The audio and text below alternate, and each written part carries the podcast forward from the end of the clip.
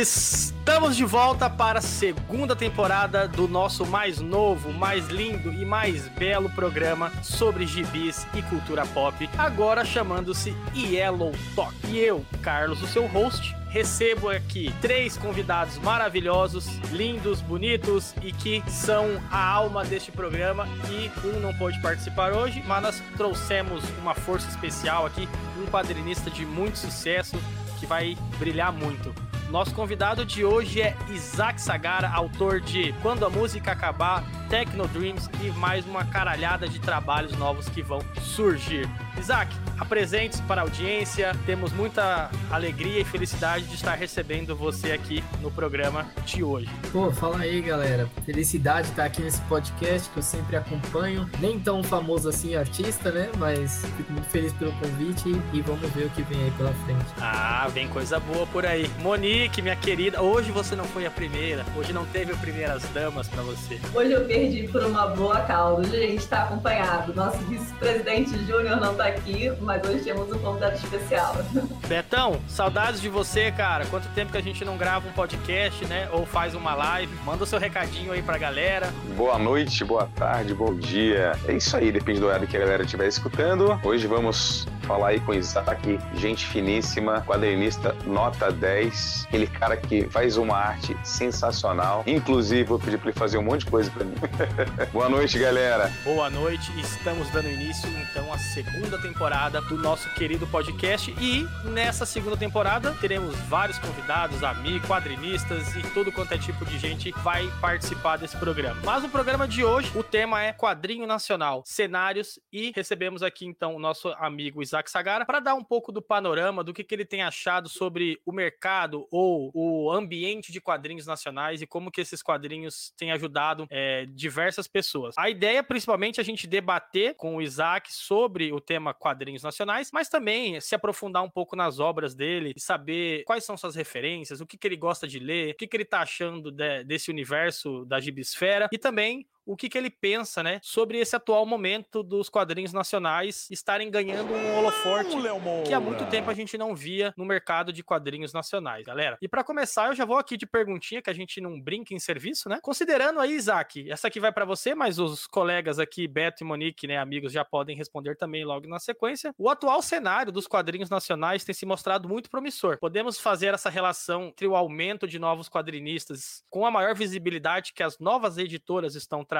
estão proporcionando para o leitor. Por exemplo, vou citar aqui algumas: Ultimato do Bacon, Script, Tandra, 85 e Mino, etc. Você acha que isso tem incentivado novos quadrinistas a, a surgirem, Isaac? Ah, com certeza, uma série de fatores. O primeiro deles, eu acredito que a internet, porque por meio da internet a gente consegue é, divulgar o nosso trabalho, chegar em outros autores para conversar ver sobre o processo e, e ser visto. Então, por exemplo, vou falar de mim, do, do meu percurso, a Mino, inclusive, abriu inscrições para Narrativas Periféricas Parte 2, parte 2, que eu participei do 1. Então, para mim, foi muito importante participar disso, porque lá eu consegui ver como é o processo de uma editora, como que publica um quadrinho, o contato com uma gráfica. Conheci alguns artistas que deram oficinas pra gente e palestras, como o Gêmeo, o Fábio Moon, o Gabriel Bá, o Chico. Então, conhecer esses caras pessoalmente, assim, poder conversar com eles é, foi muito bom. E aí você trouxe algumas outras editoras que, a, que abrem portas para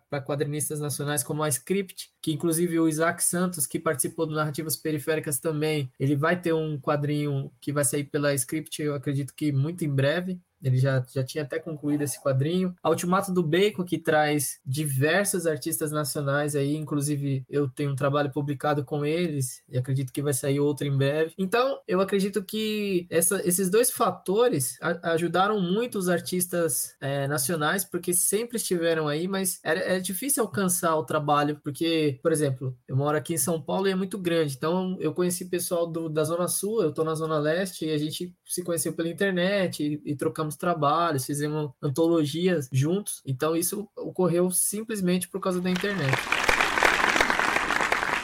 Legal, é, é, eu acho que a internet ela tem esse papel fundamental na divulgação e na possibilidade de que novos artistas, seja não só do gibi, né, mas de todos os outros é, meios e mídias consigam é, divulgar o seu trabalho e estar tá mais perto do público. Betão, agora puxando a sardinha pro lado do leitor, né? Toda essa perspectiva que o Isaac comentou, você se sente mais à vontade em estar tá lendo quadrinhos nacionais, já que agora a, o leque e a possibilidade de, de ter um quadrinho nacional a um custo mais baixo, já que as editoras estão fazendo esse preço mais acessível para o leitor, tem te animado para continuar e começar novas leituras nacionais? Olha, Carlos, com certeza, cara. É, preço é bem convidativo também, obviamente. É, embora a gente consiga ver no mercado que existe uma disputa, mas de algo que as pessoas, às vezes, é, eu, por exemplo, como leitor mais antigo, assim, é, por meus 42 anos, cara, já li bastante coisa e pretendo continuar lendo no resto da minha vida, mas quando a gente fala do, do, das grandes Marvel e DC, chega um momento que a gente fala assim, poxa, dá para ver ou ler alguma coisa que converse mais com a gente gente, né? E às vezes, quando você tem, tipo, as próprias HQs do Isaac, quando você tem alguma coisa falando do meio social, da nossa vida, o que a gente vivencia, o que a gente vê todos os dias, isso acaba conversando mais com o leitor brasileiro e acaba trazendo esse público. Creio que a CCXP também, em alguns de seus eventos, pôde apresentar alguns quadrinistas nacionais para eles estarem ali mostrando o seu trabalho, a sua arte, autografando para o pessoal. Então, isso também foi um movimento que já tinha começado e óbvio que a pandemia teve o seu lado ruim, mas também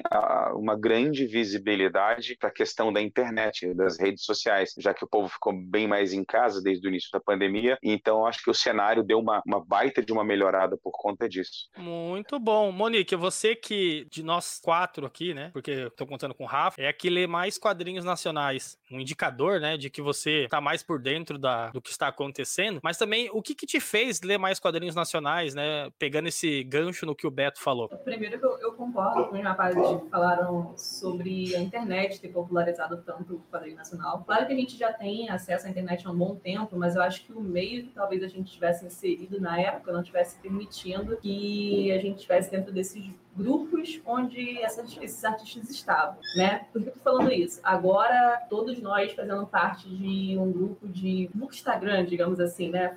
Voltando à nossa rede social só para falar de leitura, nós temos mais acesso a pessoas que não só leem é, a mesma coisa que a gente, como também a autores, produtores e editoras, coisas que a gente não fazia antes, né? A gente usava a internet de outras formas. Então, a internet ajudou muito. E a pandemia, infelizmente, parece que ajudou a popularizar ainda mais, porque eu me lembro que foi na pandemia mesmo, eu comecei a ver novos artistas chegando, já que não tinham é, eventos acontecendo. E aqui também, para ser sincera, eu não tinha o costume de participar de eventos, se vocês esperem nada disso, eu não, não ia esse tipo de evento. A primeira vez que eu peguei um quadrinho na mão de, de alguém, assim, um quadrinho nacional, foi num evento de anime pequenininho que tinha aqui na, na cidade do lado da minha. Foi até um quadrinho do Alex Smith. Eu peguei com o Alex Genaro, sabe? Foi o Valkyria, Valkyria e Orixás. Então, assim, eu não, não tinha muito, muito acesso, não conhecia. Eu fiquei impressionada com aquilo. Eu falei, nossa, que quadrinho de qualidade, é daqui, que legal. Eu peguei na mão do cara, tá? Eu fiquei, assim, espantada. Então, assim, a internet ajudou e com a pandemia parece que teve um mundo, porque novos artistas surgiram e começaram a divulgar mais o seu trabalho online, já que não estavam tendo evento, e novas editoras surgiram também. Então, acho que ajudou muito a, a popularizar. Ah,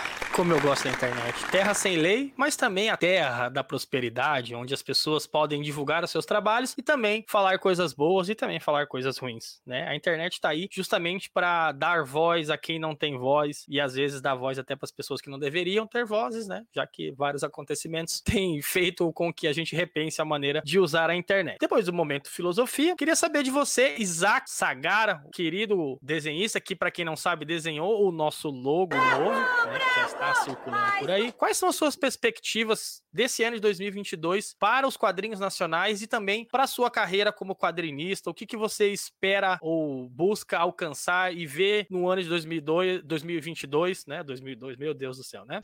Ai, que burro, dá zero para ele.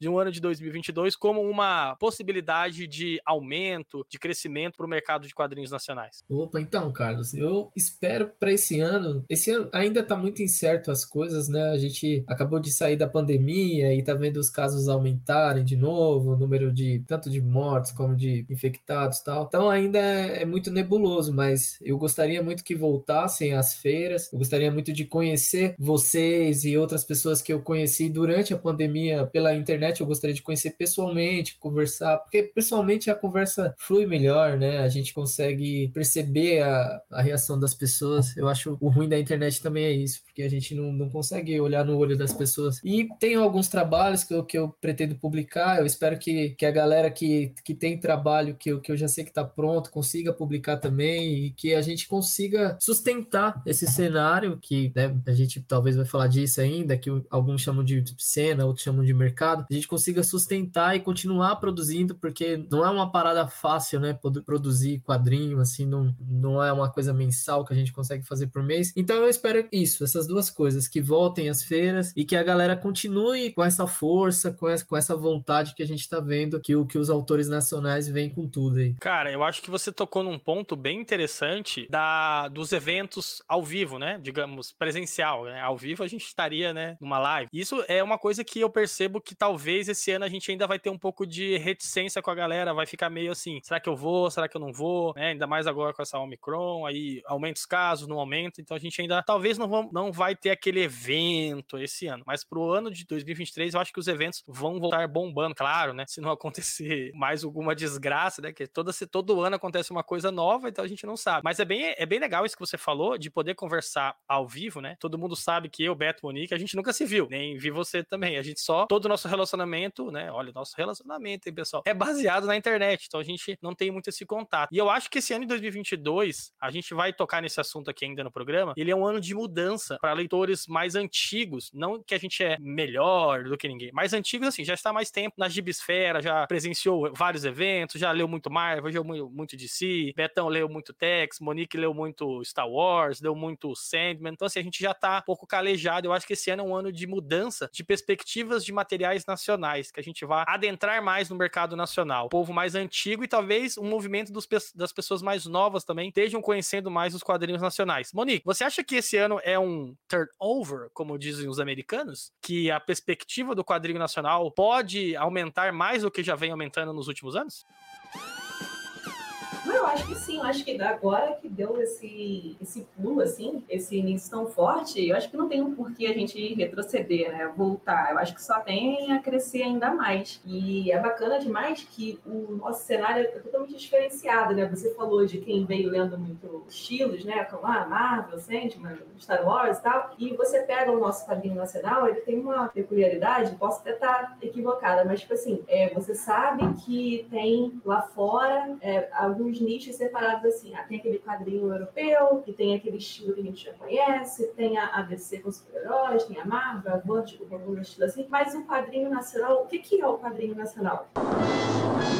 Ele é totalmente diversificado. Quando você fala de quadrinho nacional, nosso quadrinho nacional, quadrinho brasileiro, você não está falando num estilo só. Você não está falando num estilo super-herói, você não está falando num estilo de terror. É um estilo que abre um leque gigantesco para diversas é, possibilidades. Nós temos heróis, nós temos história de, de, de vida, temos tudo é, falando de uma forma tão diferente, focando no nosso estado, nas nossas cidades. Você lê e se identifica, tem história de terror também, tem de tudo um pouco. Então, o nosso quadrinho é muito diversificado. E agora ele tendo chegado na boca do povo, é, não tem por que parar, né? E eu tava vendo listas agora, cada vez maiores de lançamentos para esse ano de quadrinho nacional, até inclusive de mangás. Assim, vai sair pela New Pop agora, esse ano, algum, alguns, alguns mangás nacional, nacionais, assim, isso me deixou muito animada, porque a gente vai acabar trazendo outro tipo de público, que às vezes não se mistura, né? O pessoal do, do mangá e do quadrinho, nem sempre a pessoa lê a mesma coisa, e agora ela vai ter a oportunidade de pegar um mangás feito aqui no, no, país dela, sabe? Vai ver quais são as diferenças de histórias do, do mangá japonês, do mangá oriental do que é feito aqui. Então, assim, é muito interessante, né? Isso mesmo. Betão, pegando o gancho na Monique, qual que é a sua perspectiva para 2022? O que, que você pensa sobre o cenário de quadrinhos nacionais e como você, leitor, o que, que você pensa sobre isso, né? Sobre o que você quer consumir esse ano? Olha, se a gente der um passeio pelo Brasil, a gente pode ver algumas HQs que ou é folclórica folclórica, fala de um pouco de folclore, ou fala de realidades que a gente nem conhecia ainda, para quem cada vez mais quer conhecer o nosso país, aquela do Ruas do, do, do, Rosário, lá de Porto Alegre, né? A história de Porto Alegre, acho que é Rua do Rosário, alguma coisa assim. Eu não me lembro do nome da, do, do HQ exatamente, mas é, conta como foi formada o, o centro, é, expandiu e como expulsou as pessoas de baixa renda que moravam ali naquela época, mostra o racismo. E você vai subindo pelo país e você vai vendo. A gente chega aqui em São Paulo, aí você tem o nosso amigo Isaac Sagara falando da questão social do nosso país aqui também, né, da, dos contos periféricos, né, e aí a gente vai subindo um pouquinho mais o nosso, aí você vê o Chico contando coisas do Nordeste, do nosso querido Nordeste. Então, assim, é,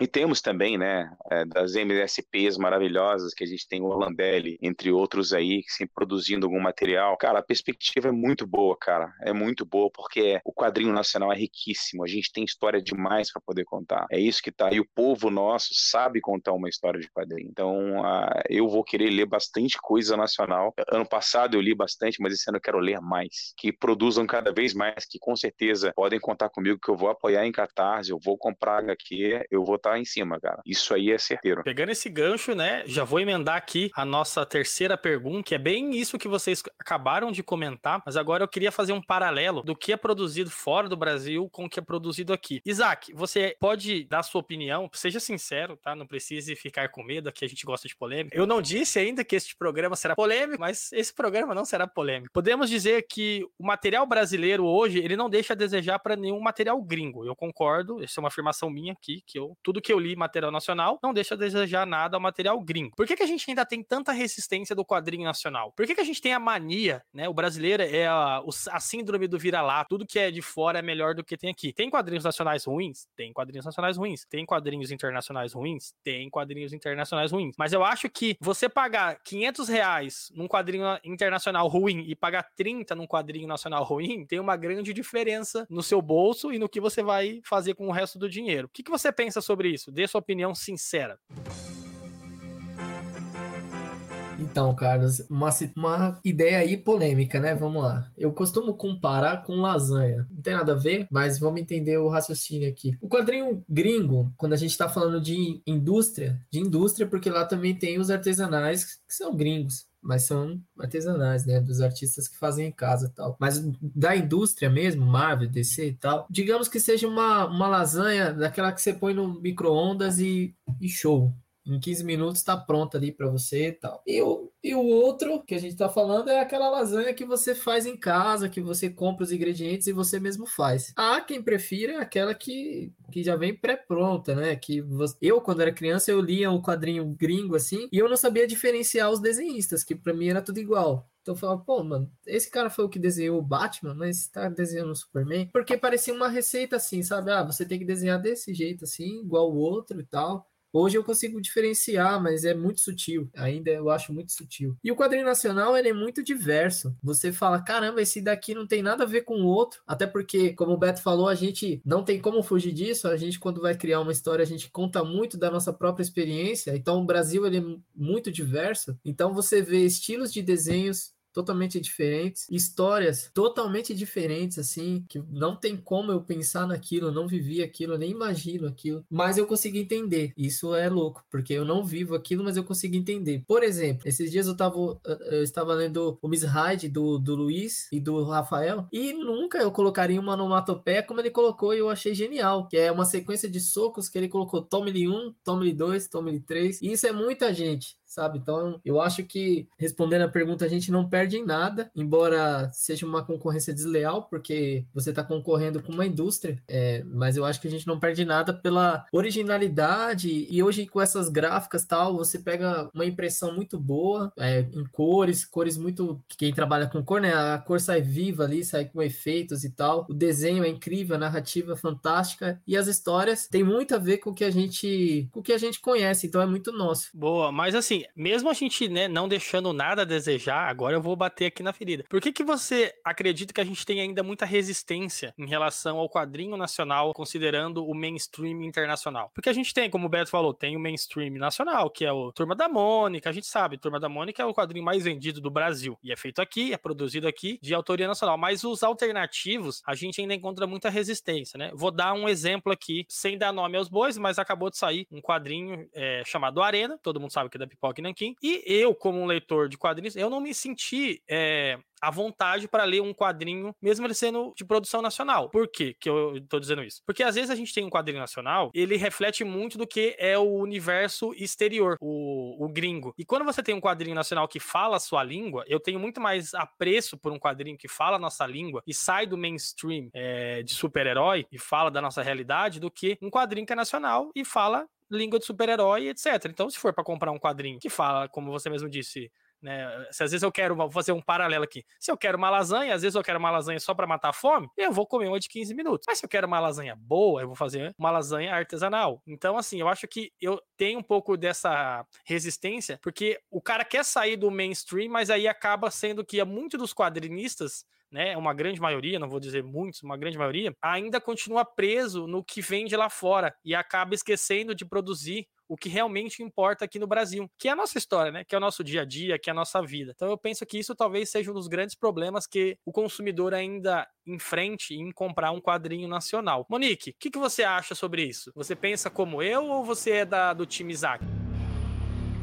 Não, então, sabe o que eu acho? Que essa resistência vem um pouco de não dar oportunidade. A pessoa colocou hoje na cabeça dela que talvez o nosso quadrinho nacional seja inferior. Ela ainda não pegou o material para ler, para explorar, tentou dar oportunidade para alguns artistas para conhecer o que a gente tem. E quando você fala em quadrinho nacional, ainda se fala, para quem não é do meio, talvez, ah, em, em Turma da Mônica, ou que o nosso quadrinho não, não tem qualidade. Mas essa pessoa não pegou para conhecer esse trabalho. E eu acho que quando quando ela pega, ela se surpreende. Eu acho que tem mais de abrir mão, de largar aquilo que ela está acostumada, se desprender um pouquinho daquela viseira, sabe? Que só deixa você olhar para frente e olhar um pouquinho ao redor. Por quê? Você falou sobre o preço, por exemplo. Eu acho justo, né? Eu lá, leitor aleatório de, de quadrinhos, eu acho justo é, dar 85 reais num lançamento que saiu pela Planini, que é uma empresa multimilionária, mas acho caro dar 40 reais num quadrinho nacional. Não tem problema nenhum você comprar o quadrinho da Planini, não tem problema nenhum no super-heróis, não tem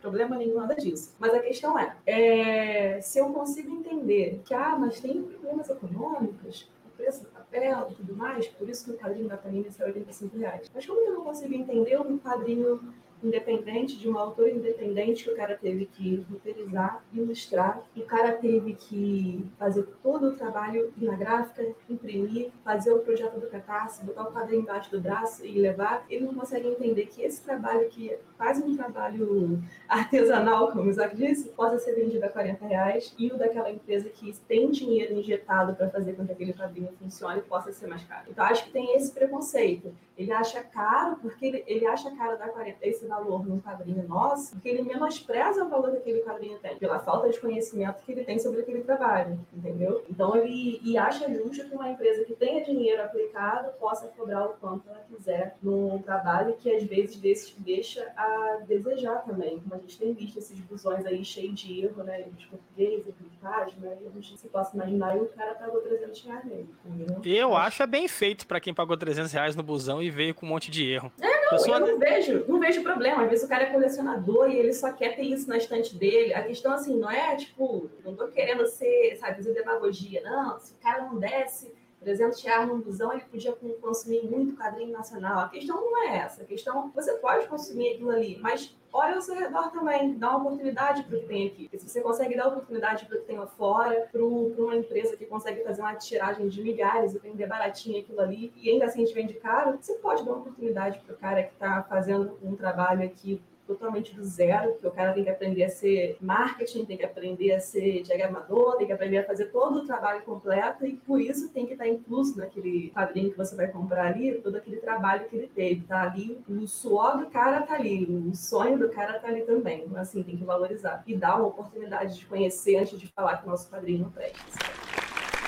Eu sou a favor de fazer um busão dos quadrinhos nacionais. Duvido se os lombadeiros não vão comprar um, um busão dos quadrinhos nacionais. Ia Você não compraria, Beto?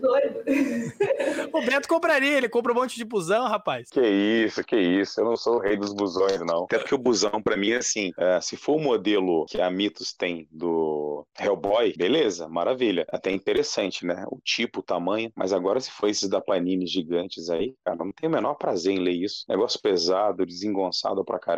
E enjoativo pra caramba também, né? Você não tem, você tem que botar na mesa pra poder ler, que não é um lugar que eu leio. Geralmente leio deitado, né? Então já, já começa um grande problema, né? Mas, ô, Carlos, é, dando seguimento ao que vocês estavam dizendo, eu sou muito do time da, da Monique. Eu vou muito de acordo com o que ela disse aí, né? Da questão também da, das vendas, da capacidade mesmo do cara ter a gráfica, tudo a seu favor da, in- da indústria, né? Quando a gente fala, tipo, uma cerveja artesanal, a pessoa ainda não bebeu, mas a hora que ela provar, ela vai gostar. Isso eu falo em relação aos quadrinhos nacionais. Que a hora que você provar e sentir, ver que fala muito mais da gente do que aquela HQ gringa que você está lendo, aí você começa a ter um outro tipo de percepção. Mas também a gente tem que ver que é uma luta bastante desigual em, alguns, em algumas situações. É, até para a própria leitura em si de quadrinhos, se a gente for parar para pensar, é, o leitor de quadrinhos, hoje tem poucos leitores de quadrinhos no Brasil, diminuiu bastante isso. Então, assim, é, por que essa diminuição? Porque as pessoas às vezes têm preguiça de ler e o que, que elas fazem? Elas vão lá pro streaming. Você tem Netflix, Disney, Star Plus, entre várias outras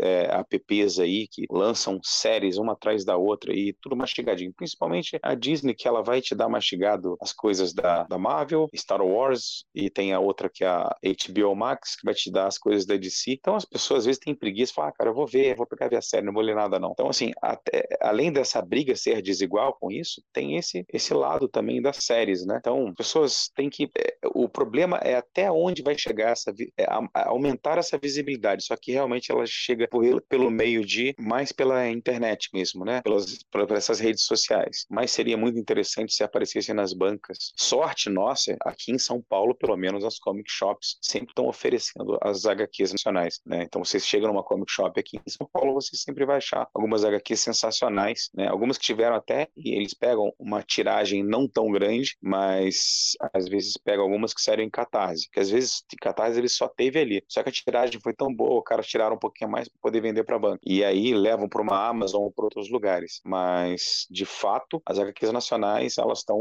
invadindo, estão invadindo, que o povo vê que não existe só Marvel e DC. O mundo de quadrinhos é muito mais além do que isso. Ai, gente, estamos terminando aqui o primeiro bloco do nosso programa e eu queria fazer um resuminho aqui dizer que sim, os quadrinhos nacionais estão ganhando terreno e espero que continuem ganhando mais terreno e cada vez mais a gente possa ter material de qualidade e acessível para todas as pessoas. E também, né, a gente tem que considerar que o Brasil é um país continental, então a distribuição do material nacional, às vezes ela sofre algum problema, a gente às vezes não consegue atingir e tem um regionalismo, ou seja, o Isaac aqui de São Paulo, né? São Paulo, né? Eu não sou, eu sou de São Paulo, mas moro em Curitiba. Então é, é a região sul e sudeste, gente tem um pouco mais de facilidade de encontrar material, mas tem muita coisa boa. É, lá no Nordeste, o próprio Nona Página tá sempre indicando o pessoal da cidade dele. Tem gente do Amazonas, tem gente do Pará, do Mato Grosso. Então, assim, tem quadrinistas no Brasil inteiro. Mas claro que os holofotes, como o Beto mencionou, eles estão aqui em São Paulo, é, Rio, é, Paraná, né? Assim, Minas Gerais, porque é onde tem um pouco mais de gente que consome. Não tô dizendo que aqui é melhor ou pior do que qualquer outro lugar. Mas assim, São Paulo é o coração financeiro do Brasil. Tudo tá ali. Então, todos os eventos, todos os shows acontecem ali. Então, a facilidade de encontrar um quadrinho é muito maior. E aí, para finalizar com o que o Isaac tinha comentado, eu conheci muitos artistas na CCXP e comprei quadrinhos que eu nem conhecia. Só de bater papo, simpatizei com o artista, vi o trabalho dele, peguei na mão, folhei, consegui ter uma perspectiva e acabei comprando. Então, assim, os eventos eles fazem falta nesse sentido. Que você olhar um material e conversar com o artista antes de comprar te passa mais confiança, passa mais segurança no sentido assim, estou comprando algo de quem eu conheço. Quando você tá na internet sem conhecer a pessoa, você fica muito aberto. Ah, o cara só quer vender o material dele, não sei o que. Então, né, é muito complicado esse meio da internet. Mas a gente vai fazer um rápido intervalo para que os nossos patrocinadores aqui do programa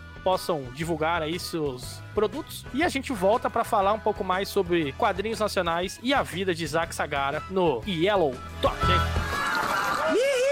Meu irmão, fala sério. Sério. Não, mané, não é fala sério de fala sério. Fala sério, essa Pepsi Twist é o tipo da parada que fala sério. Cala a boca. E o cara? Estressadão, ué. Hum, tem limão. Não, isso não é um problema, cara. Eu sei que tem limão. Ô, imbecil. Minha irmã. O que, que tem tua irmã? Espremer a minha irmã. Venda lata? O que, que é isso? Peraí só um segundo. Cara, tua irmã é muito gostosa. Ô, você tá louco? Papo sério, meu irmão. Uhul! Fala baixo. galera, a irmã do cara é muito gostosa. É mentira! E estamos de volta aqui para o nosso penúltimo bloco, ou último bloco, depende de quem for editar esse podcast, para falar um pouco agora das inspirações do nosso querido Isaac. Isaac, quais são suas inspirações para criar quadrinhos? O que, que você gosta de fazer? E já emendando isso, diz aí dois artistas que você fala, cara, esses caras desenham muito, gosto muito deles. Manda ver. Inspiração para fazer história é a vida. Então, as coisas que acontecem no dia a dia, as experiências que eu tenho, lógico, né? Dentre isso, a gente tem os livros que eu vou ler. Eu gosto muito de. Eu, eu comecei a estudar filosofia, então eu gosto muito de, de ler alguns pensadores. Filme, todo dia eu assisto um filme e não tem essa de, ah, o gênero favorito. Eu vejo algo que eu acho interessante e vou assistir de qualquer época. Os quadrinhos eu não levo muito como inspiração porque eu tento fugir deles na hora de criar quadrinho, porque senão eu acabo, não, é inevitável, eu vou acabar copiando alguém e eu tento fugir muito disso, de tentar copiar alguém. Artistas que eu considero que desenha muito nossa, tem uma lista gigantesca, né? Que me influenciou, assim, por exemplo, o Breccia, que é argentino. Aqui, o meu professor foi meu professor na, na Quanta, o Júlio Brilha. É, eu acredito que ele, que ele esteja desenhando heróis para fora. O Mutarelli me influenciou muito no desenho dele. Embora você são estilos totalmente diferentes, mas são, são quadrinistas que me influenciaram muito, que eu tentei chegar em algum lugar meu, minha própria voz, olhando o desenho dessas pessoas. Se você reparar, são todos do preto e branco, do nanquim, que agora eu estou tentando explorar a cor, que ainda não saiu nada colorido, mas em breve vai sair. Mas meus trabalhos, os primeiros, só foram preto e branco e eu sofri muita influência desses três aí. Muito bom. Monique e Beto, agora vou deixar vocês, né? Vou deixar não, porque esse aqui é um programa democrático. Sintam-se à vontade para fazer perguntas para o nosso querido Isaac. É, fiquem à vontade aí para perguntar alguma coisa que vocês queiram saber, alguma curiosidade ou algo relacionado a criação dele. Eu queria fazer uma, uma pergunta até sobre o seu próximo trabalho, se ele já vai sair o Catarse, se está próximo de lançar, que você falou sobre o Oscar, né? O Oscar, na verdade, e achei muito interessante. Essa é a primeira vez que eu vou pegar assim um quadrinho de esporte, então estou curiosa para saber quando que, que vai sair. É verdade, Monique. O quadrinho do Oscar é, é, complicado porque eu não posso falar muito, né? Porque ele é uma parada diferente. Ele é, ele é igual foi o do Zico, que saiu pelo Ultimato Bacon. Então, então, eu não sei se ele vai ter catarse, eu não sei como que vai ser a venda dele, é, mas eu posso falar que ele ficou muito bonito. Teve uma galera que, que coloriu ele, né? Eu desenhei, tem a Milena fez o roteiro e tem uma galera que, que, que fez as cores. Então ele ficou muito bonito, mas para ser sincero, eu não sei como ele vai ser vendido. Muito provavelmente ele vai sair agora no final de fevereiro. Então, é tudo que eu sei também. Mas bacana, eu achei uma ideia uma ideia muito legal, assim, não, não esperava. Eu lembro até que a gente assistiu uma live é, sua, se eu não me engano, até com o pessoal do Ultimato do Baker, você falou que ia tinha um próximo quadrinho para sair que as pessoas não esperavam do que seria o tema. E eu realmente nunca iria imaginar que seria algo parecido com, com isso. É, para complementar, assim, é, esse de esporte foi uma novidade para mim também, porque eu nunca tinha desenhado nada de esporte, então eu, eu gostei muito desse desafio. Mas muito provavelmente esse ano vai sair uma HQ de música também pela, pela Ultimato Bacon, mas aí é, é meu mesmo, eu fiz o roteiro, fiz o desenho, então o que eu posso adiantar é que talvez lá pro meio do ano, lá para agosto, vai sair um quadrinho sobre música. Ficou bacana, gostei. Que legal, cara, que legal. Ô Isaac, é, deixa eu te perguntar, cara, é, primeiramente queria parabenizar pelo pelos quadrinhos que você já produziu, Techno Dreams e Quando a Música Acabar, que são maravilhosos. Adoro todos os dois. Outra coisa é, é você acabou, de, acabou, acabou respondendo até dessa questão que vai ter coisas de música que eu esperava isso, até porque eu sei que você toca também. E assim, é, a gente percebe que no Catarse, quanto mais essa coisa da propaganda rola bem interessante, né? Quando você disponibiliza, fala assim, e a galera começa a fazer espalhar que vai ter já uma campanha no Catarse. Pelo que eu tenho percebido, estão indo muito bem sucedidos. Graças a Deus, o quadrinho nacional está em outro patamar, porque não chega a nem a questão de 100%, mas muito mais que 100% da meta para poder atingir, né? Porque às vezes para poder fazer uma tiragem, tem que ter uma grana em cima disso tudo aí. Eu sei que não é uma coisa fácil, ainda mais quando se trata de coisas independentes. Então, uh, o Catarse está mais que comprovado que uh, o quadrinho nacional atualmente, nessas vindo vinculado a essas campanhas, tem sido um sucesso. O que, que você acha nesse momento interessante mais pelo Catarse ou diretamente pela uma editora sem passar pelo Catarse, assim? O que, que você acha mais interessante, no seu ponto de vista? Pô, Beto, obrigado aí por, pelo elogio da, dos quadrinhos. Essa questão do Catarse, o Catarse é muito bom, dá um medo. Quando a Tecnodream estava no Catarse, eu fiquei com muito medo de, de não chegar ao 100%, ainda bem que passou, passou bastante. É, mas é um meio, assim, principalmente para os artistas independentes conseguir é, arrecadar a grana para mandar para gráfica. Já tem a venda, né, da, da galera que comprou, então é uma coisa que ajuda muito. Sobre as editoras, uma editora pequena, dificilmente ela também vai ter a grana para rodar rodar toda a tiragem, né? Então o Catarse ajuda muitas editoras também, principalmente a editora que está começando agora. Eu acho difícil é, uma editora pegar um artista que está começando e tirar uma grana e investir assim, hoje em dia até no Catarse. Então fica uma coisa meio, para mim fica uma coisa meio assim, não sei. Se uma editora tem uma grana e ela não investe no artista, talvez ela não esteja confiando tanto no trabalho dele, que entra num, numa contradição. Então, porque vai publicar ele? Agora, Agora, editoras pequenas, eu acredito que ela realmente não tenha grana, então ela tem que recorrer ao Catarse, assim como um artista independente também precisaria fazer isso. A única diferença é que a editora ela vai, vai ter um suporte melhor né, para o artista, vai, vai fazer a divulgação, o marketing, que vai ajudar muito é, na, na divulgação do Catarse também. E acaba que é uma porta para outros, para editoras maiores, é, como você falou, é, de início elas não vão dar cada tapa porque não conhecem né, o artista ainda, poderia estar começando e tudo mais mais, mas acaba sendo uma porta de entrada que o Catarse dá a oportunidade da pessoa se lançar e de ser visto por outras pessoas, por editoras maiores que podem vir a investir nesse trabalho. É, eu gosto, concordo com vocês também, o Catarse vem ajudando muito o pessoal. Eu vi que já tem uns 10 anos que o Catarse está acontecendo aí, eu conheci há pouco tempo. É, e é um, um, método sensacional, você vê que saem quadrinhos, saem livros, saem jogos, as pessoas investem ali para se lançar, para lançar o seu trabalho. Recentemente eu vi até uma entrevista do, do Laudo Ferreira, eu acho. Ele estava falando sobre um quadrinho dele, sobre o lançamento e tal. E veio esse tema do Catarse e ele falou aqui que se espantava, né? Que tinha alguns amigos que não gostavam dessa ideia do Catarse, né? Que, que achavam o Catarse ruim. E eu fiquei muito surpresa de saber que tem pessoas que não, não gostam, né? Desses quadrinhos serem lançados pelo Catarse. Porque talvez se não fosse o Catarse nesses últimos anos, muita gente não teria conseguido fazer esses projetos saírem do papel. Né? Foi uma forma das pessoas se, se lançarem. Não seja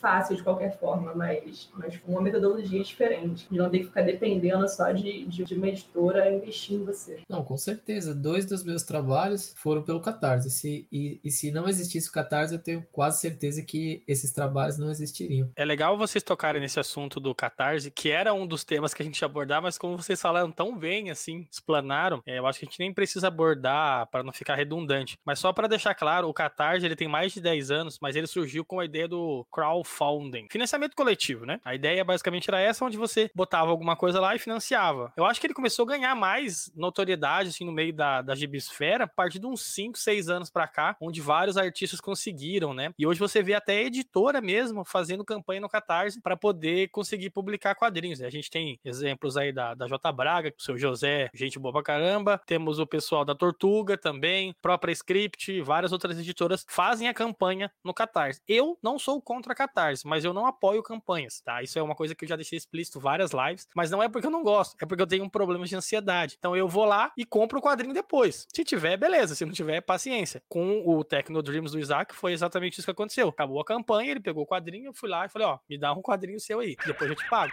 Ele me deu um quadrinho, depois eu paguei ele. Então é, é, é complicado para lidar com isso, porque tem campanhas que já estão mais de um ano e a pessoa ainda não publicou e não recebeu o dinheiro de volta. Então, assim, tudo tem seu, tem seu trade-off aí, a relação entre ganho e perda. Mas eu acho que o Catarse ele é a maior válvula de escape que todos os quadrinistas têm hoje em dia. Não tem como fugir dele, estaria perdido sem o Catarse. Claro, e, mas é que acontece, tem, tem muitos artistas que ainda não conseguiram divulgar, botar o teu trabalho ali no mercado mesmo com, com a internet. Então, às vezes, para ele lançar o trabalho dele lá no Catarse, não significa que muitas pessoas vão é, fazer com que aquela meta seja alcançada. Você vê, o próprio Isaac já tem quadrinho lançado, estava vindo com uma editora é, acompanhando ele, gostava dele, ele teve medo da meta não ser alcançada. Então, você imagina uma pessoa menor que nunca lançou nada, não tá, tá sozinho, não tem apoio de ninguém. Então, assim, às vezes é difícil e fica lá muito tempo, né, realmente. Mas às vezes é questão da gente tentar e pelo feeling ali mesmo, dar uma, oportunidade que às vezes vale a pena. Por que eu tô falando isso? Mesmo que não tivesse atingido a meta total, talvez o quadrinho que saiam para essas editoras que estão vendo esse tipo de trabalho agora, ele vai ser lançado de uma forma ou de outra. Mas aquele pequeno que tá ali sozinho, talvez não consiga. Tive um caso de, de um colega que escreveu um quadrinho, botou no catarse e tal, e chegou lá no, na reta final, ele não conseguiu apoio suficiente, teve que devolver o dinheiro pro pessoal, porque ele estava fazendo o trabalho sozinho, era só ele. Então, assim, ele não tinha alguém, assim, apoiando e tal, que muitas pessoas devem ter olhado e falado, ah, quem é essa pessoa, né? Quem é? para ir lá e apoiar o trabalho dela. Às vezes essa falta da gente dar uma, às vezes uma mão ali é, faz com que esses trabalhos não, não vão para frente. Mas é claro que a gente tem essa questão da desconfiança, a gente tem medo, ah, vou aplicar meu dinheiro ali, não vou receber e tal, mas acontece, acontece para tudo. Né? A gente tem problemas, às vezes, até com editoras grandes ali, com o pessoal que está independente, vai acontecer também. Mas eu acho que é um método sensacional que veio para fazer ninguém deixar de se lançar, né? ninguém deixar de ser publicado. Isso nos leva à próxima pergunta. Não sei se você quer falar alguma coisa, Beto, para só, fechar só, o, é, o só para só para não só da questão do catarse, mas eu quero corrigir o que eu falei anteriormente é, em relação ao nome da HQ que eu citei. Não é Rua do Rosário, é Beco do Rosário pela editora Veneta, feito pela Ana Luísa Co Coeger, tá? Só para corrigir isso daí. Quem puder ler essa HQ também, eu super indico que é maravilhosa. E é isso daí, cara. Em relação ao catarse, eu gosto tanto de catarse, cara, que às vezes eu tenho vontade de só apoiar a catarse, de tão bom que é. O problema realmente fica nesse, às vezes, o hiato da entrega, né? Porque aí tem que rodar o material para gráfica, leva tempo e tudo mais. Para leitores ansiosos como nós, às vezes é um pouco complicado, mas independentemente, eu sempre que eu posso e das, dos artistas que eu conheço,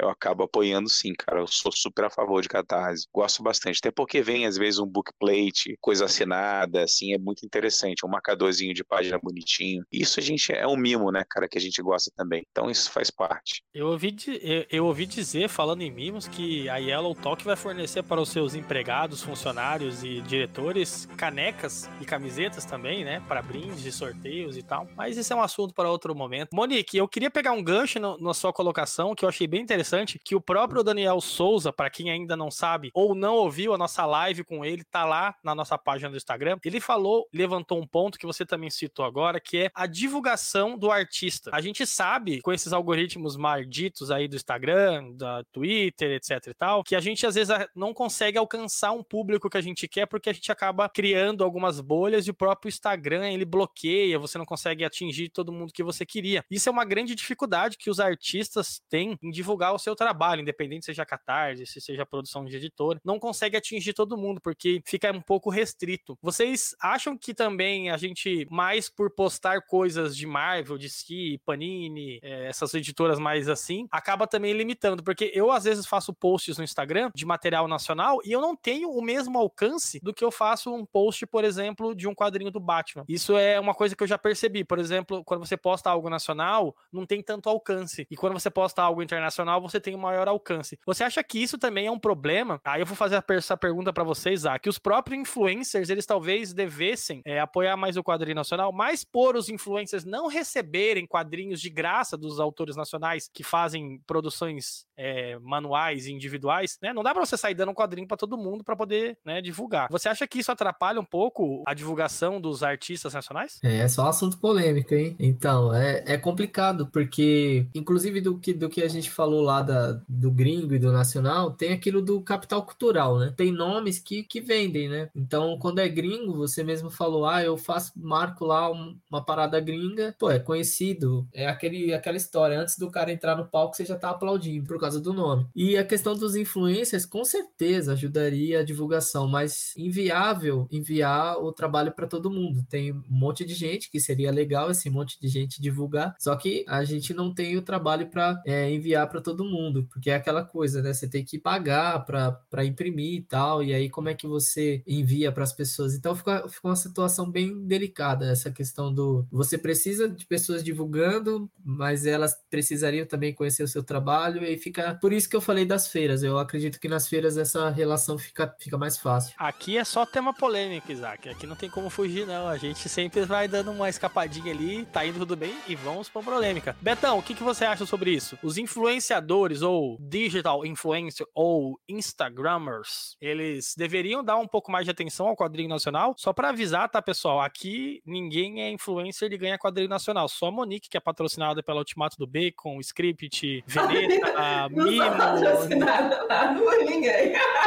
Safado. Tá, mas aí, brincadeiras à parte, a gente, é, a gente brinca, mas realmente é. Assim, eu nunca ganhei quadrinho de ninguém, pra ser bem sincero, tá? Eu nunca ganhei. Se alguém quiser me dar o quadrinho, eu vou ter o prazer de divulgar e vou falar o que eu acho. Mas eu acho também, Isaac, só pra poder aproveitar, o Beto já responde essa pergunta, é muito relacionado com essa questão também de você entregar um quadrinho e aí a pessoa parece que quando você recebe, você tem aquela obrigação de falar bem, mesmo que você não goste. Talvez muitos influencers, eles não gostam de fazer isso com quadrinhos nacionais e tem um pouco de medo, né? Talvez, essa é uma opinião minha, não é uma opinião geral, cada um vai dar sua opinião aqui. Mas, Betão, o que, que você acha sobre isso? Disserte, quero ouvir sua voz agora e quero ouvir sua filosofia. I want to break free. Ó, vamos lá. Primeiro, fala que você não ganhou o quadrinho que eu vou te pegar, cara. Eu te dei quadrinho, sim, vem, nem vem. Ah, mas você não é uma Eu editora, sei. né? Nem um autor também. E você me deu um quadrinho que você nem queria, só pra completar. Ai, ai, vamos lá. Não, cara, assim, é, eu acho que eu acho interessante o trabalho que esses influencers fazem, não deixa de ser, tem que divulgar cada vez mais quadrinhos, principalmente para as pessoas que estão chegando ainda. Eu acho que o papel deles em relação às pessoas que estão chegando, direcionar um pouquinho, eu acho que às vezes até facilita um pouco a vida do, do novo leitor em relação a isso que você citou. Elogiar alguma coisa porque ele ganhou é um pouquinho mais complicado, né? Como você às vezes comer alguma coisa que você não curte tanto e igual aquela propaganda que tinha a Fátima Bernardes comendo presunto Seara, uma coisa do tipo assim. Hum, Era que presunto delícia. Seara mesmo. Aí assim, tipo, também, será que ela come isso? Não, às vezes ela nem gosta, né, cara? Então tem muito disso também, né? Vezes é uma cerveja que, de marca mais simples e uma pessoa mais ricona lá mostrando. Então, assim, é um pouco complicado, né? Mas as pessoas que têm um pouco mais de filtro, elas começam a notar esse tipo de coisa e esses influencers, para ela, passa a não ter influência mais nenhuma, na verdade. Então, é quando é de acordo com a percepção de cada um. Por exemplo, eu, eu gosto de ver alguns canais aí, eu vejo, assim como várias outras pessoas assistem alguns canais aí de influencers. Aí é porque às vezes o gosto da pessoa bate um pouco com o meu, mas não porque ela vai sair falando bem de tudo. Ela pode até ter uns, ganhar alguma HQ e tal, mas tem gente que é super sincera e fim de papo. Eu fico muito atento a isso. Pra mim é ficar atento pra não fazer besteira. Sabe as palavras, eu gosto de, de ouvir sua opinião e filosofia sobre esse assunto. Monique, você que é a mais política de todos aqui, né? Sempre equilibrando-se na corda bamba, não gosta de falar mal nem falar bem de ninguém. Qual que é a sua opinião sobre isso? Eu acho que ninguém vai lá pedir quadrinho de graça para Panini. Então, acho que a pessoa também não tem que achar que para consumir um material nacional, que ela vai ter que adquirir aquele material gratuitamente do artista. Como a gente falou lá, lá atrás, pô, a pessoa faz um trabalho de multitarefa, né? Você tem que ser roteirista, ilustrador, marqueteiro, diagramador, designer tal. Tem todo um trabalho por trás até aquele quadrinho chegar na, na sua mão. Mágico, né? Que, que saiu. Então, assim, é a questão de dar oportunidade, como eu falei. Se eu, se eu pago caro um quadrinho que veio publicado de uma grande editora, de artistas que já são é, conceituados e tudo mais, também vai ser uma, uma primeira experiência. Ah, mas ele é o famoso tal de não sei aonde. Não importa, vai ser a primeira vez que eu vou estar pegando o quadrinho dele, eu tô dando oportunidade para ele e gastando meu dinheiro ali. Então, acho que tem que ter esse olhar também quando eu vier pegar o trabalho pela primeira vez de, de um autor independente, né? Porque ele, eu vou pegar aquele quadrinho com ele, vou estar valorizando o trabalho dessa pessoa. Você vai estar pagando pelo quadrinho, dando uma oportunidade para ele, pode ser bom ou pode ser ruim, não importa se ele vai ser bom ou se vai ser ruim. Porque quando eu compro pela primeira vez que eu vou ler um trabalho do Tom King, eu não sei se eu vou gostar. Não interessa se ele está na boca do povo há quantos anos, se ele fez, sabe, sabe trocentos trabalhos pela Marvel, pela DC, não me importa. Não fala mal do Tom King, hein? Não, não fala mal do Tom King, hein? Não, não fala mal. Estou usando ele de exemplo justamente porque é uma pessoa querida e famosa e que você pegaria um trabalho dele pela primeira vez só por causa da, da fama que ele tem. Assim como o Isaac falou, o cara subiu no palco e foi aplaudido. Então, por que, eu não vou fazer o contrário? Sabe, quando eu chego numa feira de artesanato, e eu, às vezes eu vou chegar ali, vou pegar o chaveirinho da dona Maria José, e vou falar assim, poxa, mas o chaveirinho da dona Maria José custa 25 reais, o chaveirinho que eu compro lá na Renner custa 5. Mas foi um trabalho artesanal, que ela comprou um produto para ela fazer, que ela pintou a mão, que ela moldou cada coisinha ali. Então, assim, tem uma diferença. E você não pensar nisso antes de, de adquirir aquele material é você não estar tá valorizando o trabalho do artista, sabe? Eu, eu vejo muito por, por esse modo. Então, assim, o trabalho do, do influenciador é importante, ele está, de certa forma, ele está consumindo aquele material e, consequentemente, independente se está ganhando algo com isso ou não, ele está divulgando, ele está sendo mais um canal de divulgação para esse artista, o que é muito bom. Eu acho assim, eu faço questão de o que eu li, que eu gostei de passar para frente, de indicar para todo mundo, de falar, lê isso aqui, conhece e tal, porque você está divulgando algo que é bom e está divulgando algo que precisa ser divulgado, que não vai ter toda uma equipe multimilionária de marketing divulgando. Então, assim, isso prazer em fazer isso. A gente tem que ter, tem que ter é, mudar, eu acho, o pensamento, sabe? É, você falou sobre o algoritmo, eu entendo 0,0 sobre como funciona o algoritmo, mas eu vejo assim, desde o momento que eu passei a ter interesse em conhecer mais o mercado de quadrinhos nacional, de artistas nacionais, isso tem aparecido mais para mim. Então eu vejo que tem aparecido mais pessoas que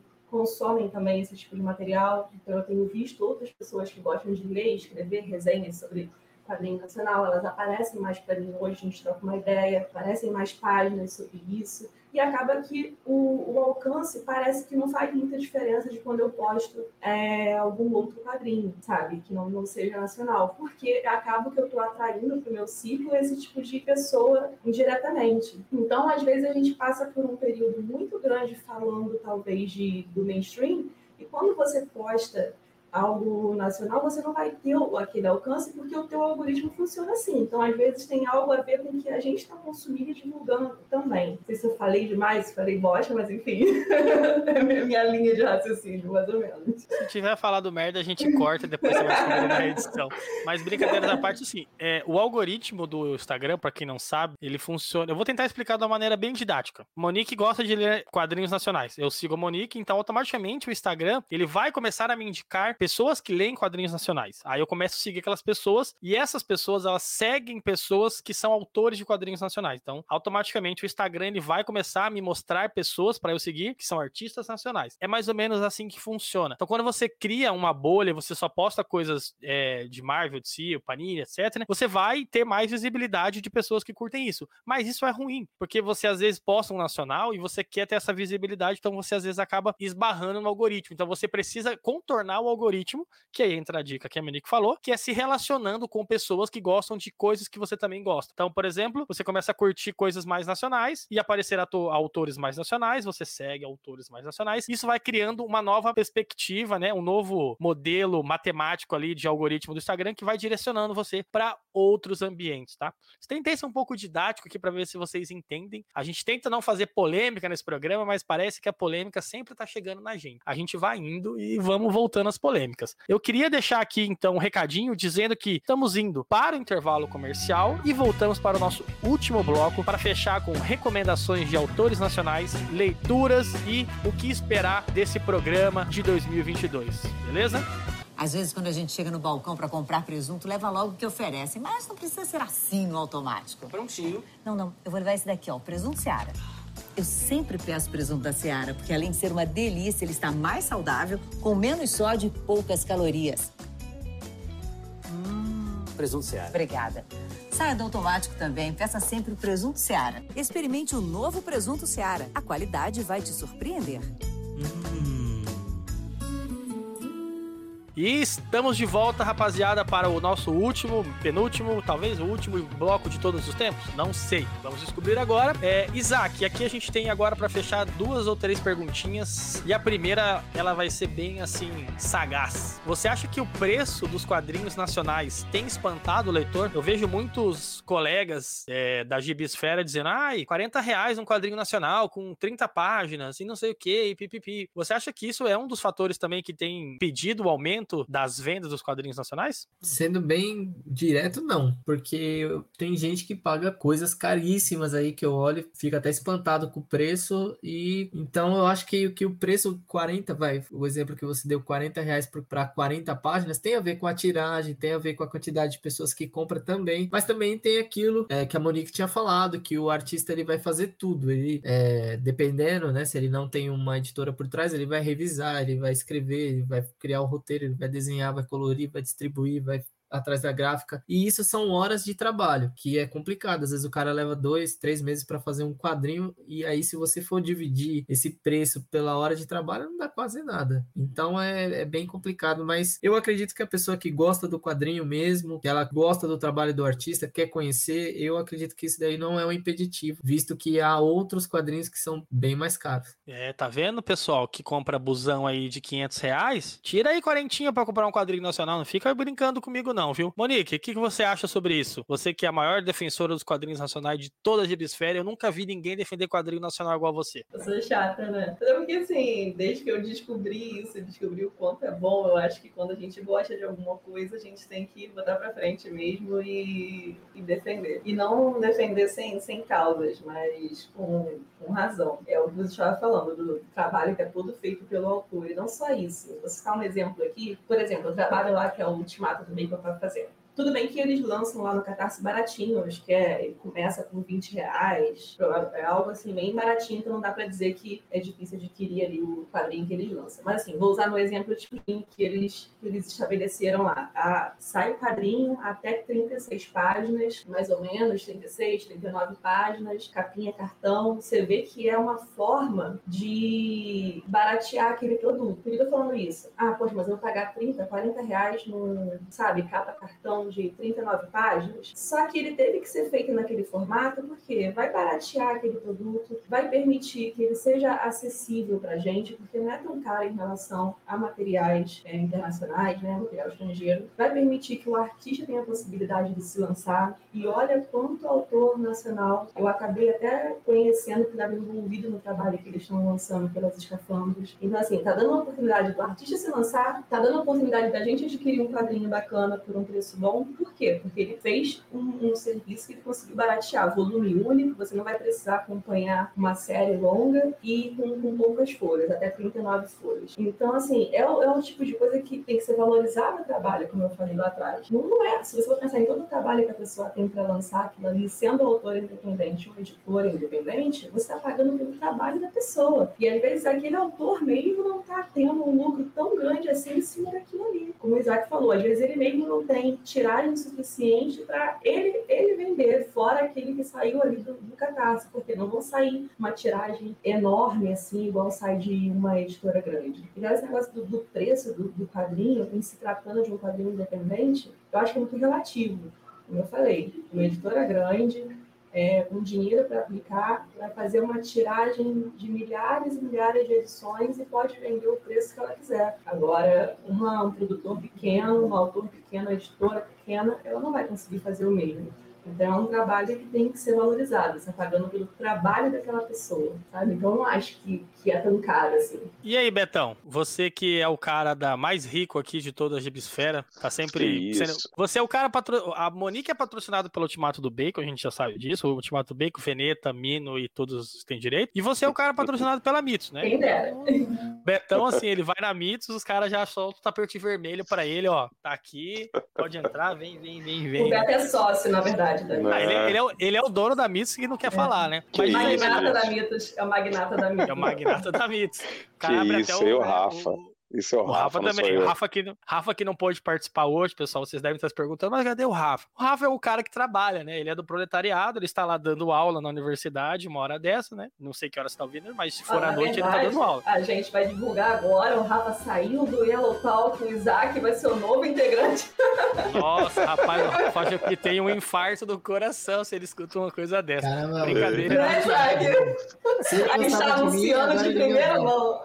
Nossa, o, Beto- o Ra- o Rafa, o Rafa vai matar a gente, vai arrumar um, vai fazer um Yellow 2. Mas brincadeiras à parte, a gente tá sentindo a falta do Rafa, ele é um membro importante, valioso da nossa equipe, mas ele começou a dar aula agora, essa semana, voltaram as aulas, então é, a nossa gravação normalmente acontece de terça e é o dia que ele voltou a dar aula, mas na semana que vem a gente vai conseguir adequar o calendário e ele vai estar de volta aqui. Não sei se vocês estão ouvindo, tá passando um trem aqui, sei lá, um, um helicóptero procurando algum nazista aqui perto.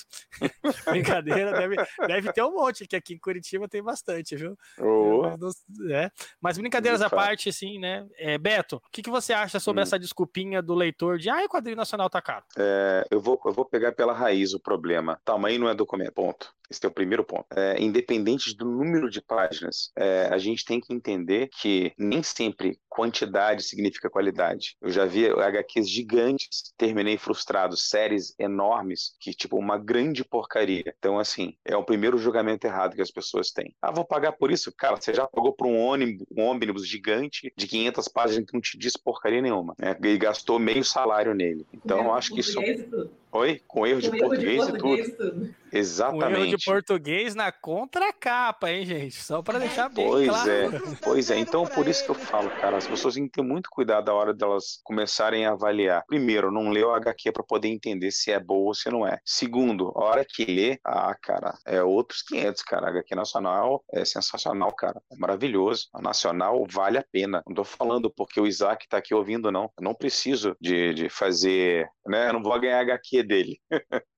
Entendeu? Eu não preciso disso, cara. Eu falo realmente na lata que eu gosto que eu não gosto. Eu não tenho essa de. Eu não faço gracinha, não, entendeu? Então, pra mim, funciona desse jeito, cara. A HQ nacional vale a pena demais. E eu falo, quem ainda não leu HQ nacional não sabe o que tá perdendo. Fica preso nesse nicho Marvel de si pro resto da vida. Estão perdendo tempo, porque HQ, não estou falando mal de Marvel de si. Comecei com isso também, adoro Marvel de si. Mas, cara, se tiver uma oportunidade de ler uma HQ nacional, cara, vai conversar muito mais com você do que aquela coisa gringa que não tem nada a ver. Isso aí é certeiro. Gente, sessão do descarrego aqui, Betão começou a tirar a metralhadora pra todo lado aqui.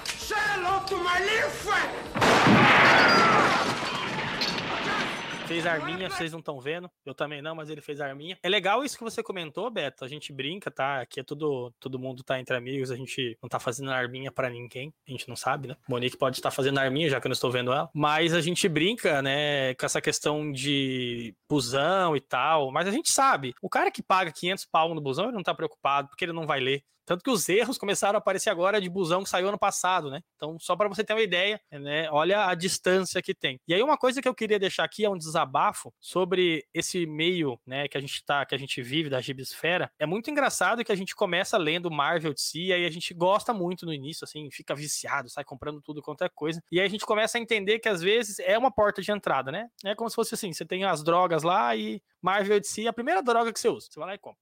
Beleza. Aí você já começa a ver que aquilo não te satisfaz mais. Aí você vai abrindo para os outros. Aí você começa a ler material europeu. Você começa a ler outras coisas. E aí você vai vendo que você começa a procurar leituras que se encaixam no seu perfil. Só que às vezes você acaba ficando tão fissurado nas coisas que estão lá fora que você acaba esquecendo o que tem aqui dentro. A gente sempre teve autores fantásticos na literatura brasileira. Sempre tivemos. Sempre tivemos quadrinistas fantásticos. A gente sempre teve músicos fantásticos, mas a gente sempre valoriza o que é de fora. Às vezes a gente tem preguiça é, ou má vontade de valorizar o material interno que a gente tem no Brasil. A gente tem quadrinistas fantásticos, a gente tem guitarristas fantásticos, a gente tem compositores fantásticos, a gente tem escritores de livros fantásticos, a gente tem pesquisadores fantásticos, mas a gente sempre olha para fora e fala: não, gringo é melhor. Então, assim, quando você entrar no meio nacional, você vai ver um leque muito grande, como o Monique é, enfatizou. Você não vai entrar no meio nacional e vai falar assim, ah, estou no universo Marvel, estou no universo DC. Não, cara. Você vai ver assim, você vai ver ficção científica, você vai ver dia a dia, você vai ver cotidiano, você vai ver é, fantasia, você vai ver quadrinho mudo, você vai ver de tudo, tem de tudo, cara. E outra, você vai poder conversar com artistas que você admira, que é o que a gente tá fazendo hoje, conversando com o Isaac, que é um cara que, assim, eu conheci através da Monique, ela que apresentou, né, que já tinha conversado com ele, já tinha lido o material dele e me apresentou.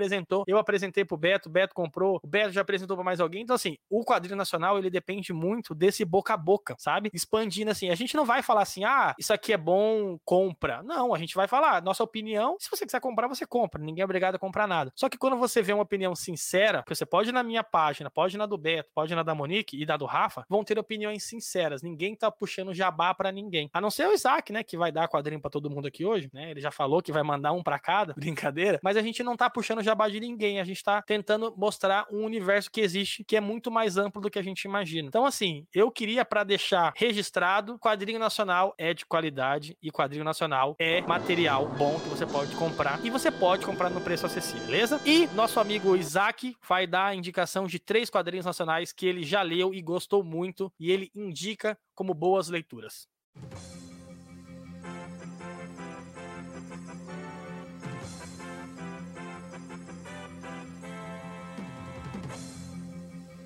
Então, Rafa, primeiro falar com você, fica tranquilo que o meu negócio é desenhar. Para falar, eu tenho muita dificuldade pela timidez e tal. Quando eu lançar o próximo quadrinho, eu vou mandar para vocês. Vocês vão ter que elogiar, porque se não elogiar, eu não mando nunca mais nada. Dá mais zoeira. Eu costumo falar que quando eu faço um quadrinho e a galera lê, aquele quadrinho não é mais meu, ele é de quem lê. Então a pessoa pode falar que não gostou, que não entendeu. Principalmente até no Dreams, que é um quadrinho complexo, assim, eu, eu considero com final aberto. É, então cada um vai entender uma coisa do quadrinho, então é bem passível de uma pessoa ler e falar, pô, não gostei porque eu não entendi nada, quero uma coisa mais direta. E aí a pessoa tem todo o direito de falar isso, o quadrinho é dela naquele momento, é como uma música, né? Cada um tem um estilo que gosta mais, enfim. Os quadrinhos que eu vou indicar são quadrinhos assim que eu li e gostei muito, tem muito a ver com as coisas que eu gostaria de ter feito, que eu admiro esses caras, tal. O primeiro é o Shampoo do Roger Cruz, tem muito a ver com o meu universo de música. É, eu acho o desenho dele fantástico, a narrativa também, principalmente o Shampoo Volume 1, é incrível. O outro é o do Burroughs, do João Pinheiro. O João Pinheiro tem vários quadrinhos incríveis, é, outro dia eu estava mexendo aqui na, nos meus livros e eu, e eu, tenho uma revista da Subversivos, muito antiga, e que tem umas duas páginas desenhadas pelo João. Eu até mandei mensagem para ele, falei, pô, o que eu tenho aqui, meu, muito antiga. Ele falou, pô, que da hora que você tem isso aí. Então, conheço o trabalho do João Pinheiro também. E o Lavagem do Chico, porque quando eu li isso, eu achei a estética, o desenho do Chico, aquela, aquele traço nervoso que ele tem ali, achei fantástico. A, o roteiro não preciso nem comentar, o cara é um mestre. Então fica essas três indicações.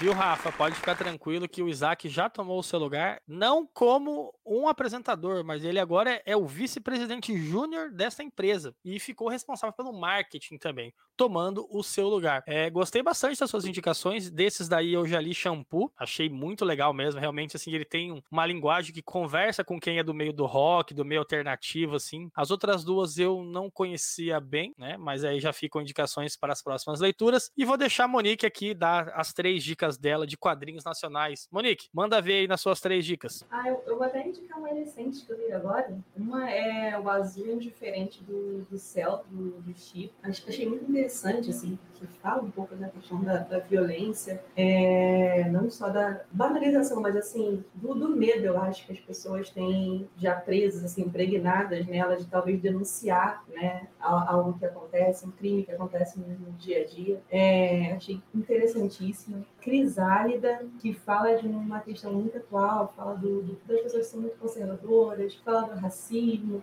e como isso nos afeta né, diariamente, como às vezes a pessoa só percebe quando ela sente aquilo na pele, uma HQ muito bonita, assim, de lei, você ficar até emocionada, assim. Uma que até mudei de história né, dela que eu ia falar, mas vou falar dela de novo, que ela podia indicar agora, que é a Lu, Lu, Luzia, Luzia Wellington, que até fala de um tema mais assim do sertão, que eu não tenho muita vivência, assim, eu penso poucas é, histórias, né, das poucas HQs que, que falam lá do, da região norte-nordeste, é interessantíssimo assim, o período que, que ela narra, da, da grande seca, das mortes, fala também de, de, um período parecido com o que a gente passou agora do negacionismo em relação à vacina, mas naquela época era a varíola. Então, assim, tem toda uma pegada histórica assim, bem, bem interessante de você observar e para indicar essas três.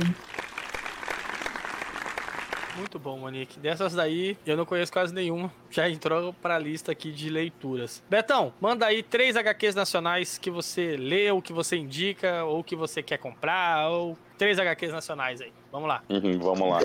A galera, pelo visto, todo mundo é fã do Chico, né, cara? E eu não poderia ser diferente. Uma das HQs que eu adoro dele é Três Buracos. Eu acho muito interessante. Fala em relação ao garimpo. Ele tem um pouquinho de terror, um pouquinho de sanguinário ali, um pouquinho de pouco de tudo, assim. Eu achei muito bacana mesmo. É uma HQ que, que a arte foi muito interessante. Achei o traço sensacional. Gosto demais dessa HQ. E me marcou também. Eu já, eu, o Isaac citou uma que eu gostaria de ter falado aqui, que é lavagem também. Achei aquilo incrível, achei aquilo maravilhoso. É, outra que eu gosto, cara, chama Bando de Dois também, cara, do Beirute. Eu acho fabulosa a história, também é de cangaço, tem toda uma, uma coisa folclórica contada ali. É, é muito, muito, muito interessante. E você termina HQ fala assim: caramba, como pode o povo não, não conhecer uma HQ tão boa quanto essa? que, como o povo brasileiro, deixa de ler essa, essa, esses trabalhos assim que são sensacionais. E o terceiro que eu vou falar não tem ordem, tá? Não tem primeiro, segundo ou terceiro. Gosto de todos. O do Orlandelli, que é do Chico Bento, que chama Arvorada, que fala em relação ao IP, cara, em relação. faz uma, uma analogia, é, um sincronismo da vida, do que a gente faz em relação como a gente desenvolve a nossa vida, o nosso conhecimento, o nosso saber. Aí tem a história da, da avó dele, tem uma profundidade, uma coisa muito bonita, uma coisa muito interessante. Esse do Chico Bento aí é, maravilhoso, né? Que aliás também gosto muito dessas MSPs, que eu acho lindo. Poderia citar várias outras aqui também. Tem várias outras lindas também, mas umas que me, me marcou, mexeu, porque fala daquela coisa do caipira, né? Então a gente tem o quê? Todo brasileiro tem aquele quê de caipira, né? Então acho gostoso de ler. Então mexeu bastante comigo. Então todas essas aí que eu citei.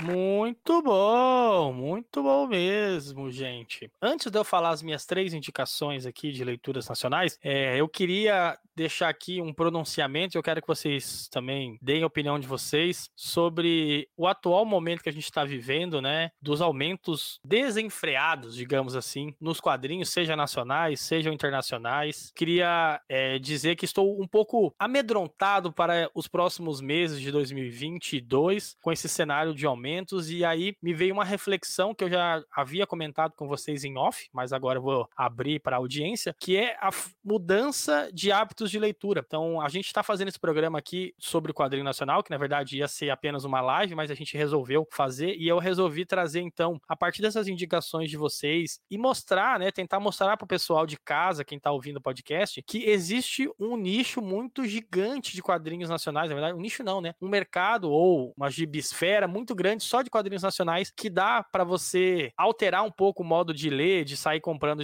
desenfreadamente coisas de qualquer editora e botar um pouco a mão na consciência e ver que existem materiais tão bons quanto os internacionais ou os outros materiais, que se você conseguir conciliar o gasto com o material nacional, eu acho que vai ajudar muito aos artistas nacionais, ao universo de quadrinhos nacionais e também a movimentar, né, novos artistas a terem um incentivo de estarem iniciando a leitura. Então, eu, esse ano, como o Rafa não está aqui, a gente, né, conversou muito ontem, bastante, por umas duas horas, e a gente estava mencionando justamente isso, né? A gente está deixando de lado o universo de super-heróis e investindo muito em coisas fechadas e também coisas nacionais. Um novo paradigma aí está sendo quebrado. E uma coisa, né? Claro, a gente está dizendo isso, nós temos um pouco de privilégio de poder ainda estar continuando comprando. A gente sabe que nem todo mundo tem essa possibilidade de estar tá comprando muito material ou, ou estar continuando comprando. Então, assim, é uma coisa que eu tive pensando, conversei muito com o Monique sobre isso também, com o próprio Beto, com o próprio pessoal do grupo. Queria saber um pouco de vocês, assim, sobre essa perspectiva de leituras, né, do que vocês pretendem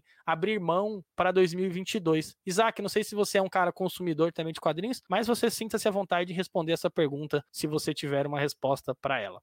Então, Carlos, é basicamente o que você falou. Eu vou selecionando aquilo que eu quero comprar, né? Que eu posso comprar também, porque o quadrinho, como você falou, ele vai aumentar, o preço já, já é caro, e, e eu vou selecionando. Então eu escolho aquelas pessoas que eu falo, pô, eu quero conhecer esse trabalho, quero aquele. Infelizmente não dá para comprar tudo, então eu tenho que selecionar mesmo. Nesse período especificamente eu tenho lido pouco quadrinho, porque eu tenho passado muito tempo é, trabalhando, desenhando outras histórias tal. Então, ler realmente é, para mim, é, é, é um lazer e é fugir disso. Embora eu ainda esteja dentro do universo do quadrinho, eu estou fazendo uma coisa que não é desenhar quadrinho. Então, mas respondendo a pergunta, eu faço uma boa selecionada, assim, tipo, olha, eu quero ler coisas diferentes, então eu vou atrás de pessoas que eu ainda não li, e de preferência total, assim, nacional. Monique, você tem resposta para essa pergunta? Ou você quer passar para os universitários? Eu, eu compartilho da minha opinião. É, assim, tem que dar uma freada, começar a selecionar um pouco mais as compras, porque realmente é, a gente não vai conseguir acompanhar tudo. Não tem, já não tinha antes como acompanhar tudo, né? E como é algo que vai piorar um pouquinho esse ano, a gente vai ter que é, dar um corte ainda maior. Ah, eu, eu tomei para mim assim, tipo, eu selecionei alguns nacionais que eu vou querer acompanhar. Estou dando preferência porque é o que eu quero conhecer um pouco mais, né? Explorar um pouco mais. Claro, se sair sem nem pensar algo aí do Lemir ou algo assim, eu vou acompanhar, sei que está com os lançamentos para chegar esse ano. Mas vai ser tudo bem, bem pausado, bem bem comedido, né? Infelizmente. E tu, Betão? Eu sei que você é o dono da Mitos, dono de todas as editoras aí. O que, que você tá é, com perspectivas e pôs a mão na consciência e falou: não, isso aqui, né, não dá mais para mim? Hum, então, cara, eu tô numa perspectiva assim um pouco diferente, é, porque a Panini não vai levar muito dinheiro meu, não, cara. Eu já decidi isso. Eu vou pegar muito pouco material. Sim. É, a DC, então, me decepcionou tanto que eu não tenho vontade de pegar basicamente nada. Uma outra coisinha que sair da Black Label, eu vou pegar. Mas vai ser bem raro, bem esporádico. Assim, a Marvel, só que eu vou. Demolidor, não consigo parar. É um vício. Seu também, né, Carlos, que eu sei. É... É, Demolidor é meu fraco também, então. É, não é tem jeito, não tem, não dá como parar, não tem como parar. É, e aí, cara, é, os nacionais já estou focado, ainda mais Ultimato do Bacon, coisas que vêm para estão para sair aí, cara, eu tô bem empolgado com esse tipo de quadrinho, vou continuar ainda. E, cara, eu gosto, não vou, não vou negar que o Pipoque Nankin, o que sair do terror de Junji Ito e o que sair de qualquer coisa do Chaboté é caixa, cara, com coisas coisas que eu adoro, sou fissurado, assim. Isso aí é certeiro também, óbvio. E aí, falar da Mitos é chover uma olhada. Mas é por aí, cara. Vou ficar mais ou menos aí. Ó, vou tá, me dar por satisfeito. Nem vai comprar quase nada, só vai comprar tudo que sair do Pokémon King, tudo que sair da Mitos e aí tá tudo bem, né? Mas brincadeira, eu, eu, entendo assim. Então eu queria só trazer esse debate antes que a gente encerrasse o programa. E agora, né, eu vou trazer então as minhas três indicações de quadrinhos nacionais. São todos os quadrinhos que eu li ano passado, que são quadrinhos bem alternativos. Alguns vocês vão conhecer, outros talvez não. O primeiro que eu queria elencar é um quadrinho nacional bem legal que chama 15 Minutos com Você, que ele é baseado numa música do The Smiths e ele foi feito pela Mari, que é uma artista nordestina, e ela é super gente boa, ela mandou o quadrinho, aí ela mandou vários adesivos com uma dedicatória. O quadrinho assim lembrou muito nossa nossa época de criança assim na escola, sabe, recreio, aquela primeira paquera e assim, eu gostei muito do quadrinho e ela é uma pessoa muito simpática. Então, 15 minutos é um quadrinho assim, 15 minutos com você. É um quadrinho muito bom assim mesmo, para quem curte uma pegada meio The Smiths, vai se deliciar nesse quadrinho. E se você quiser comprar, acho que só dá para comprar direto com ela. Um outro quadrinho que esse aqui eu acho que é unanimidade para todo mundo que leu, é Combi 95, né, que é do Ossos Tortos. Baita quadrinho mesmo assim, um quadrinho sensacional. A arte é boa, narrativa é muito boa, a ideia é boa, o momento onde se passa o quadrinho quadrinho é bom. Assim, é um quadrinho praticamente perfeito, sabe? E é uma produção totalmente nacional. Para quem morou em São Paulo nos anos 90, é muito do que a gente viveu. Fliperama, Solta Pipa, Turma do Bairro, TV Cruz, Samba, Turma do Pagode, tudo isso tem nesse quadrinho, então ele vale muito a pena mesmo. E o último, não menos importante, né, ou não menos anormal, que eu acho que é um dos quadrinhos que me marcou muito ano passado, que é o Arlindo, né, indicação da nossa querida e fofíssima Monique, que foi um quadrinho que eu li, eu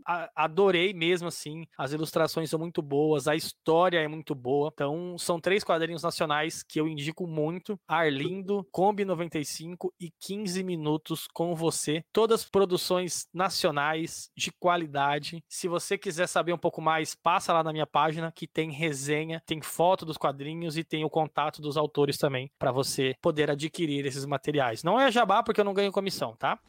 Galera, eu acho que a gente acabou o primeiro programa de 2022, que foi um programa assim sensacional, que eu adorei muito fazer. O primeiro que a gente recebe aqui um convidado que a gente teve o prazer de entrevistar. Pena não estar aqui o nosso amigo Rafa, mas na próxima ele estará. Isaac, queria agradecer mesmo do fundo do coração essa sua presença, de você ter dado sua opinião, sido sincero, ter falado o que você pensa. Isso foi muito bacana. Agradeço de coração. Monique, Beto, vocês estão sempre aqui. Deem um recadinho final e deixa o último recado para o senhor Isaac. Não, o não foi, liguei aqui. é, então, primeiro eu quero agradecer ao Isaac por ter participado com a gente. Assim, foi, foi bem legal trazer você até como primeiro convidado, porque desde que a gente começou esse podcast, de vez em quando a gente trocava uma ideia com você, você falava que estava ouvindo o nosso programa, é, que estava curtindo, que estava sendo legal. Então, assim, foi um apoio muito bacana para gente saber que, assim, uma pessoa que a gente também é fã pra caramba do, do, do trabalho, que gosta, assim, de, de, você, da pessoa que você é, a gente troca uma ideia de vez em quando, gosta do, do seu trabalho, e saber que você estava ouvindo a gente também, estava curtindo o que a gente estava fazendo, assim, foi algo bacana demais, assim, pra gente. Fez, fez, muita diferença, assim, esse apoio. Então, agradeço mesmo você participar aqui com a gente. Espero que você possa voltar outras vezes pra gente falar dos assuntos mais diversos, assim. Pode estar em casa, entendeu? Já tá no lugar do Rafa mesmo. Brincadeira. Mas, assim, tá em casa a hora que, que você puder, que você quiser. Espero que você volte outras vezes ao longo desse ano pra bater um papo com a gente de novo, que foi muito bom. Então, só agradeço foi um ótimo ponto de partida para a gente começar esse ano. Cara, eu gostaria de, de agradecer ao Isaac, muito legal mesmo. E você é um cara gente boa, cara. Você é um cara bacana. Isso aí, eu vou destacar essa situação. E outra, vamos encontrar na Comics, fazer aquele rolê de paulistano, né? E ainda tomar aquele café esperto também. Tomar um cafezinho expresso, dar um rolê na Paulista, falar besteira, trocar ideia de HQ. Olha só, já pensou? Isso a gente vai fazer com o Rafa, porque a gente tem essa possibilidade. Também o Rafa tá aqui do lado também, ele é de Diadema, né? Então a gente pode vir fazer esse encontro aí, viu? Como você disse lá no início do programa, a gente, mais do que qualquer coisa, a gente gosta também de se encontrar mesmo. Tão gostoso poder estar com a pessoa, poder olhar nos olhos, né? E conversar a respeito de, do que a gente mais gosta, que é quadrinho. A gente literalmente realmente respira e vive dessa arte, né? Então, cara, muitíssimo obrigado mesmo, de coração, viu? Caramba, gente, eu só tenho a agradecer o carinho de vocês. E realmente eu tenho que agradecer porque eu gosto muito desse podcast. É, o que eu falei para vocês não é mentira, eu sempre escuto enquanto eu desenho. Tem episódio que eu escutei duas vezes. Eu sempre vou lá, falo pra Monique, pô, ouvi lá, parabéns pra vocês, continua fazendo, não para não, porque é, dá um ânimo para desenhar, ouvir, e eu vou sempre aprendendo mais sobre quadrinhos, né? ouvindo o que vocês falam e tal. Então é isso, eu só tenho a agradecer. Eu espero que esse ano vocês façam muitos episódios, porque eu já tô assistindo, já tô escutando repetido. Eu quero ouvir novidades. Quando tiver a camisa e a caneca, eu vou querer. E aí eu vou ter que elogiar também, né?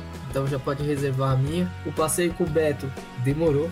Eu já falei, só marcar que a gente se encontra. Vamos aproveitar que tá todo mundo por aqui. A gente toma um café esperto, troca ideia. Se o Carlos e a Monique conseguir aparecer aqui também, melhor ainda.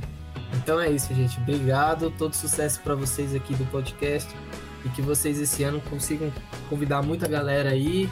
Que o Rafa volte, porque eu não vou estar por aqui e nos outros episódios. Abração. Ô, Isaac, muito obrigado. Betão, Monique, Isaac, a gente vai marcar esse rolê um dia ainda em São Paulo. A gente vai se encontrar todo mundo, tomar um cafezinho expresso, comer um pão na padoca, né? Um pingadinho. Pra quem não sabe, isso é tipo gíria de paulistano mesmo, um pingado com pão na chapa.